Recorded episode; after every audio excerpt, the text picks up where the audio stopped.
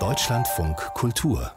Interview Heute beginnt in Berlin der 125. Deutsche Ärztetag. Sabine Gabrisch nimmt daran teil.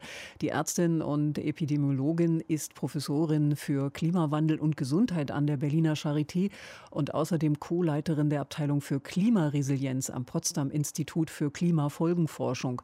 Klimaschutz ist Gesundheitsschutz, so lautet ihr Vortragsthema beim Ärztetag. Und wie sich die Klimaerhitzung auf unsere Gesundheit auswirkt und was da noch kommen kann, das will ich jetzt im Gespräch mit ihr erfahren erfahren. Frau Professor Gabriel, schönen guten Morgen. Guten Morgen, Frau von Billerbeck. Sie haben eine in Deutschland bisher einzigartige Position als Universitätsprofessorin für Klimawandel und Gesundheit. Warum ist es aus Ihrer Sicht wichtig, dass sich Ärzte auch generell mehr mit dem Klimawandel befassen?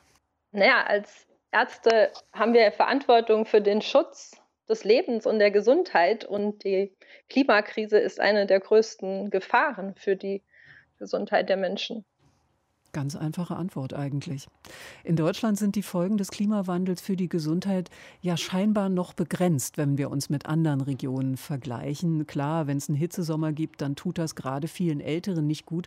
Aber haben andere Länder da nicht viel größere Probleme? Ja, in der Tat, weil ähm, der Klimawandel so ein bisschen die Probleme, die es schon gibt, verschärft. Also zum Beispiel die Ernährungssicherheit ist ja jetzt schon nicht überall ähm, gesichert und viele Menschen leiden unter Unterernährung oder Mikronährstoffmangel und so weiter. Und wenn halt die Ernten ähm, nicht mehr sicher sind, weil Dürren oder Starkregen oder Regen kommt nicht zur rechten Zeit, dann gefährdet das eben weiter die Ernährungssicherheit. Das trifft dann vor allem die ärmeren Menschen, die eben schon jetzt am Rand der Existenz leben und da keine sozialen Sicherungsmechanismen haben.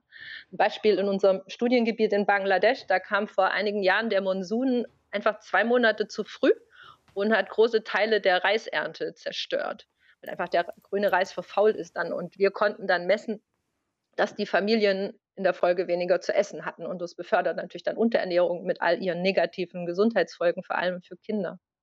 Warum immer ist das äh, in den Köpfen bisher kaum angekommen, dass die Klimaerhitzung eben nichts Abstraktes ist, sondern auch ganz direkt für unsere Gesundheit katastrophale Folgen hat? Ja, das frage ich mich eigentlich auch, weil eigentlich, eigentlich ist es ja total einfach. Menschen brauchen zum Leben sauberes Wasser, gesunde Nahrung, saubere Luft, erträgliche Außentemperaturen. Unsere Gesundheit hängt ab von einer stabilen Umwelt, von einem gesunden Planeten. Und wenn wir unsere eigenen Lebensgrundlagen auf der Erde zerstören, dann wird das auch Auswirkungen auf unsere Gesundheit haben. Können wir diesem Problem eigentlich auf der individuellen Ebene begegnen, also wie ich mich verhalte, wie ich lebe, oder sind da vor allem Politik und Wirtschaft gefragt? Also das reicht halt nicht nur die die, wenn der Einzelne sein, sein Verhalten ändert. Das ist natürlich gut und hilfreich, aber um ähm, so schnell, wie wir jetzt handeln müssen, weil so lange nichts passiert ist, müssen wir ganz schnell ganz große Stellschrauben verändern. Und das ist eben die Aufgabe der Politik. Das, was, das würde es dann im Einzelnen natürlich auch leichter machen, klimafreundlich und gesund zu leben, weil im Moment sind die Anreize ja in die Gegenrichtung. Nun rückt ja der Klimawandel, die Klimaerhitzung mit der möglichen neuen Ampelregierung durchaus stärker in den Fokus. Aber so richtig dringlich scheint das Thema vielen noch immer nicht. Was könnte da helfen, Ihrer Meinung nach? ja. Das war jetzt die 100.000 ähm, Dollar Frage.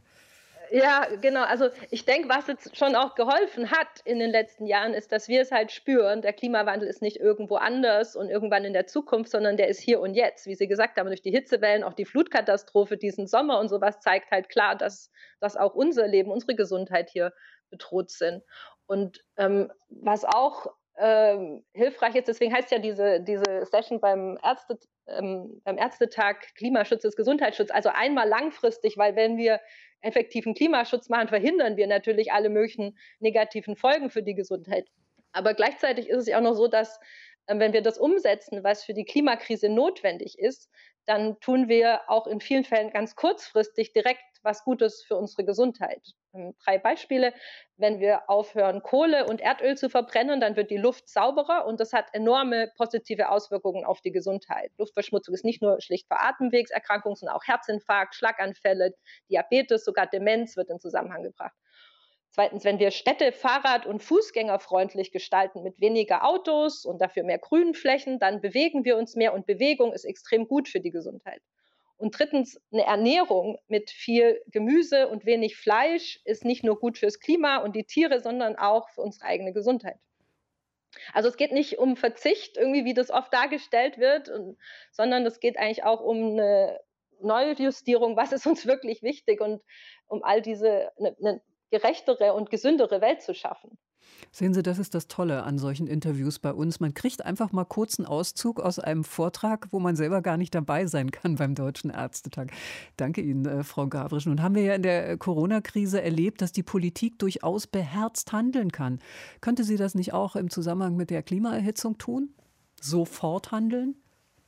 Ja, das müsste sie eigentlich jetzt dringendst, weil es schon so lange nichts passiert ist.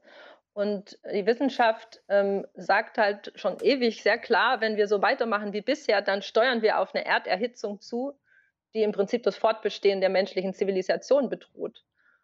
Ähm, und die Zeit zum Umsteuern läuft uns jetzt davon.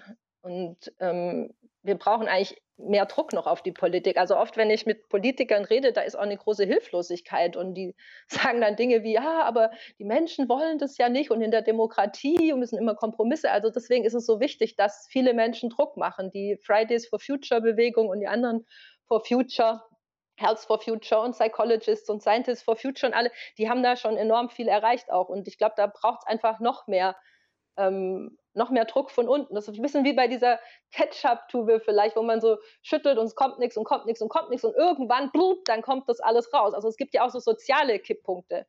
Und ich hoffe, dass wir da kurz davor stehen, bevor die Kipppunkte im Klimasystem uns sozusagen ähm, ja, in, in große Schwierigkeiten bringen.